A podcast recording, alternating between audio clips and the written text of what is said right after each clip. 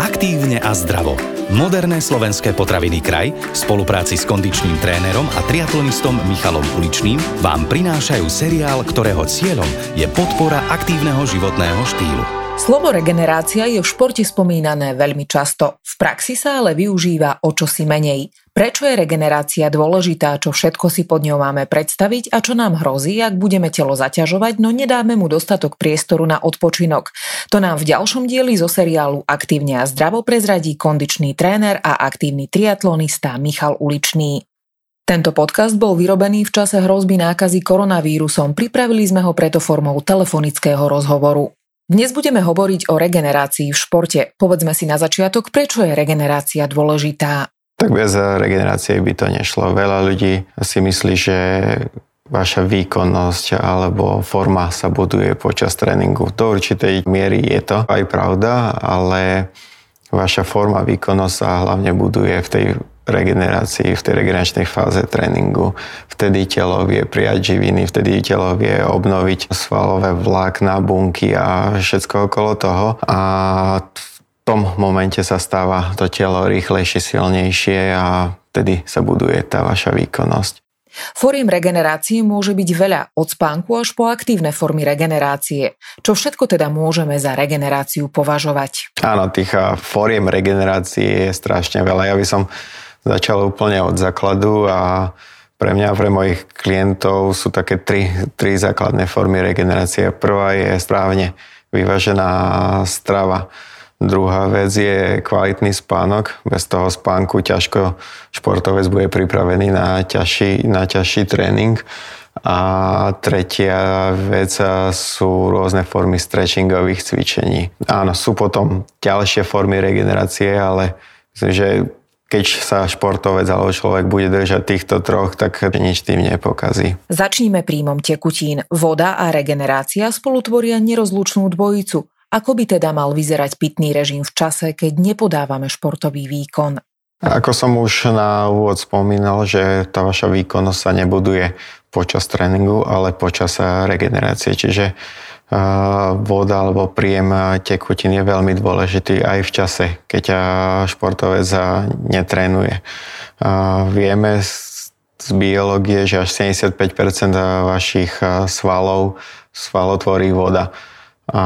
Voda alebo príjem tekutín zabezpečuje, aby vaše procesy v tele boli správne nastavené. Príjem tekutín pomáha regenerovať vaše svalové vlákna, vaše svaly. Všimnite si niekedy tých atletov, keď sú mimo športoviska, keď robia tie interview, stále majú tú vodu po ruke a stále si uvedomujú, že ak bude príjmať tekutiny, tak tá regenerácia bude oveľa rýchlejšia, aj tá výkonnosť bude oveľa, veľa lepšie.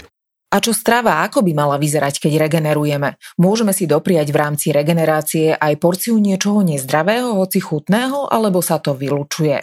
Tak základ by mali určite tvoriť sacharidy a bielkoviny. V podstate bielko, vaše telo rozklada práve bielkoviny na aminokyseliny a tie aminokyseliny tvoria základ svalových vlákien. Ak tie svalové vlákná nebudú v poriadku, nebudú zdravé, nebudú silné, ťažko posunieme výkonnosť niekam vyššie. Čiže určite základ by mali tvoriť sacharidy a bielkoviny ale tiež by sme nemali zabúdať ani na nutrienty, ako sú vitamíny a minerály. Práve vitamíny a minerály vedia pomôcť k lepšiemu využívaniu tých proteínov a na druhej strane vedia zabezpečiť uvoľňovanie hormónov, ktoré sú potrebné na práve na tú regeneráciu. A čo sa týka tých nezdravých vecí, tak môžeme si to dovoliť, ale treba si uvedomiť, že ak ja po tréningu príjmem niečo nezdravé, ťažké alebo alkoholické, tak tá regenerácia nikdy nebude 100% a bude, bude musieť dať svojmu telu oveľa, oveľa viac času na regeneráciu a tým pádom tá vaša výkonnosť nepôjde hore. Zakázať to nikomu nemôžeme, ale je to práve na tom športovcovi, že e, či sa rozhodne kvalitne regenerovať, kvalitne stravovať, alebo bude si pomáhať čitovať trošku tou, tou nezdravou stravou a tá výkonnosť, ten výkon nemusí byť na takej úrovni, ako by mohol byť. Ak chceme, aby naše telo zregenerovalo, musíme spať. Koľko hodín spánku by sme si mali dopriať? Kedy môžeme povedať, že sme spali málo a kedy možno povedať, že sme spali priveľa? Tak ja tvrdím, ideálne je spať 7 až 8 hodín.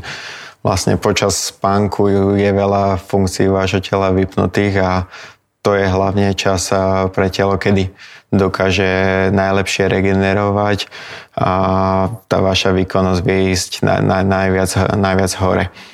A veľa ľudí tvrdí, že im stačí spať 5-6 hodín, ale uvedomme si, že ak niekto regeneruje každý deň o, o, 3, o 3 hodiny viac, tak aj sa to vie ukázať na tej, na tej výkonnosti toho športovca. Ďalšia vec možno, ktorá je dôležitá spánku, je aj čas, kedy sa chodí spať. Spánok možno kratší, keď pôjdete, poviem príklad, spať o 9. večer, ale zobudíte sa už o 4. ráno, čiže naspali ste 7 hodín, tak tento spánok môže byť oveľa kvalitnejší, ako keď pôjdete spať o 1 ráno a zobudíte sa o 11. Sice spali ste 10 hodín, ale, ale ten čas, v ktorý ste šli spať alebo kedy ste spali, nie je pre telo ideálny. A čo športové aktivity v rámci regenerácie? Môžeme veľký športový výkon kompenzovať v rámci relaxu inou, ľahšou športovou aktivitou, alebo je lepšie nerobiť nič a oddychovať skôr pasívne? Ja osobne som za tú, možnosť, za tú prvú možnosť, nazýva sa to aj aktívna regenerácia. Vlastne aktívna regenerácia je športovanie na veľmi, veľmi nízkej intenzite. Napríklad môžeme povedať, že ak zabehnem v nedelu maratón, tak na druhý deň je lepšie sa ísť aspoň trošku prejsť alebo sadnúť na bicykel. Tým, že budeme športovať na veľmi nízkej intenzite, nepoškodíme žiadne svalové vlákna, ani ten organizmus viac nejako neunavíme. Skôr mu pomôžeme tým, že v tele vlastne sa zlepší cirkulácia krvi a tým pádom vaše telo vie oveľa lepšie a kvalitnejšie zregenerovať. Nehrozí nám pretrénovanie? Určite nie, ako som spomínal, len sa tam zlepší ten prietok krvi v organizme, tým pádom lepšie regenerujete. Možno pretrénovanie by vám hrozilo, ak by tá aktívna regenerácia zrazu trvala 4 až 5 hodín. Hlavné pravidlo tej aktívnej regenerácie je, aby to bolo fakt, že na nízkej intenzite a aby to netrvalo dlho. Fakt stačí po tom maratóne, ako sme spomínali, ísť sa možno na 40 minút povoziť na bicykli, na 40 minút prejsť peši vonku a to úplne telu pomôže viac a nehrozí nám pretrénovanie.